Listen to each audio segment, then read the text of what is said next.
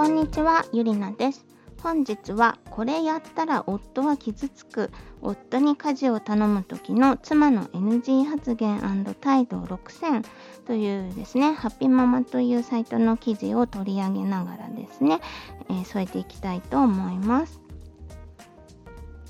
夫に家事を頼んでも思い通りに動いてくれなかったり出来が悪かったりするとついダメ出しをしたり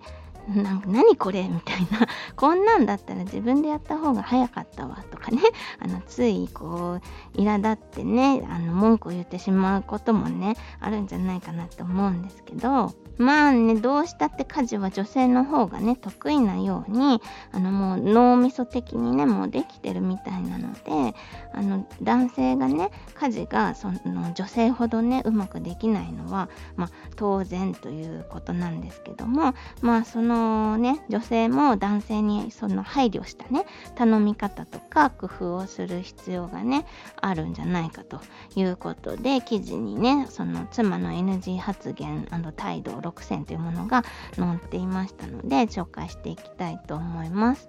で妻の NG 発言態度その1としてですね具体的に言わないというものが挙げられていました。これはその妻の指示がねそもそも良くないと。指示が曖昧であるために夫はどうやったらいいかわからないっていうことをですね。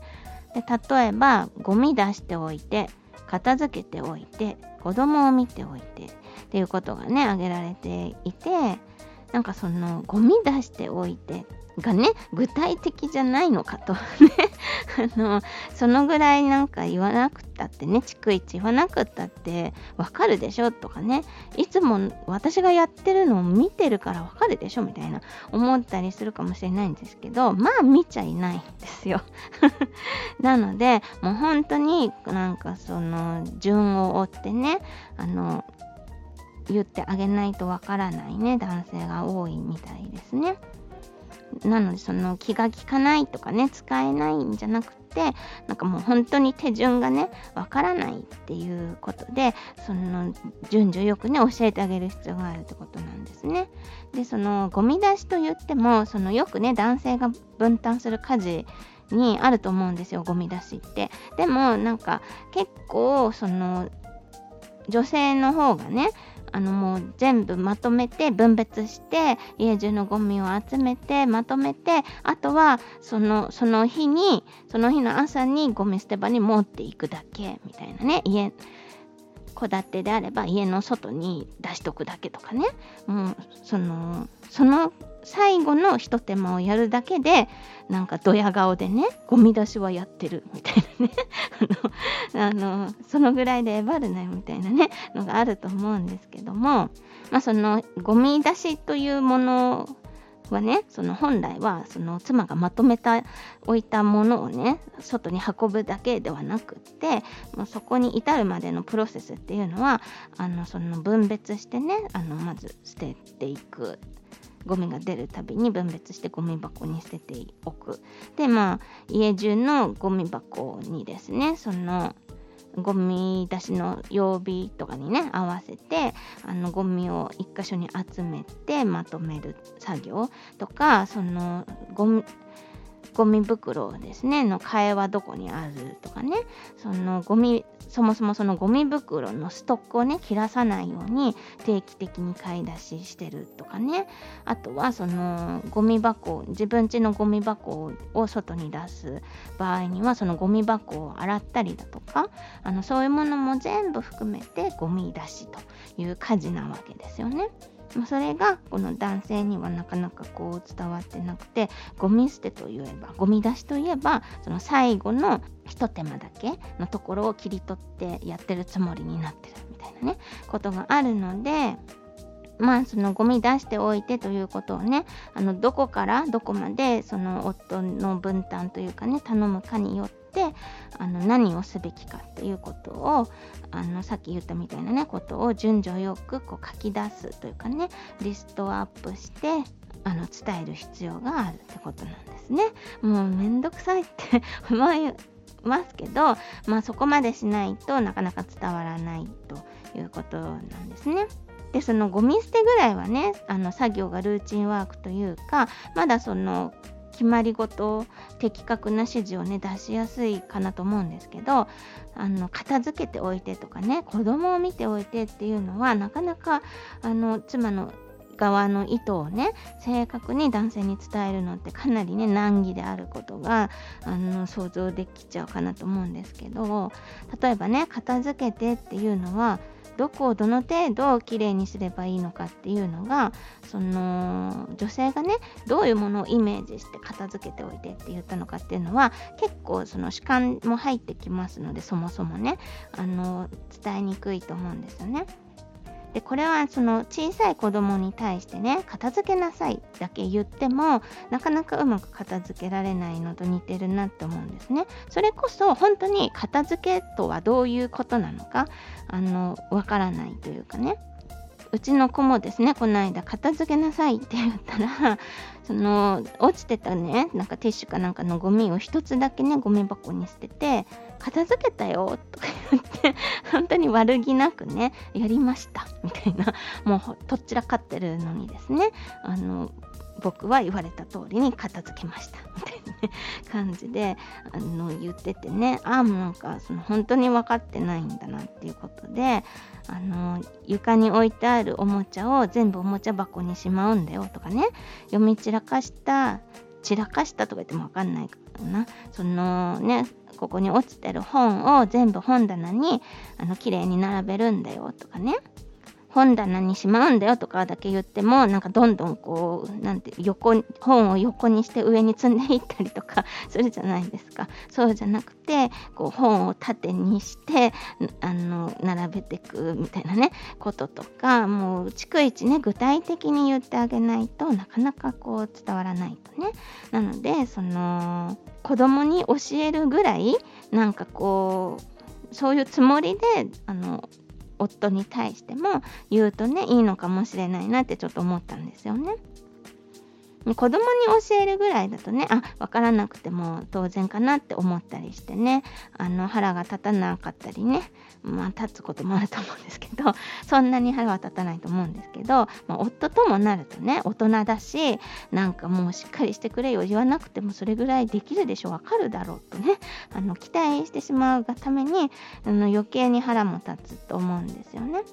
なのでもう5歳の子供にね指示を出すくらいのつもりでどの範囲をねどのぐらいきれいにしてほしいのかみたいなことをね具体的にあの伝える必要があるということですね。でもさらに厄介なのが子供を見ておいてですね。もう子供を見るというこの言葉にはもうありとあらゆるその子供の世話が含まれているわけでそのただね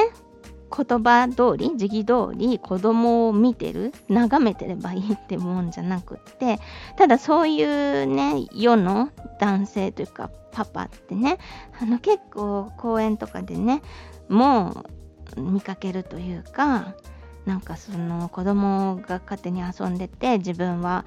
ベンチで座ってスマホ見てるみたいなね。なんか本当になんていうのかな見てるだけ？見てもない 場合もあったりするんですけど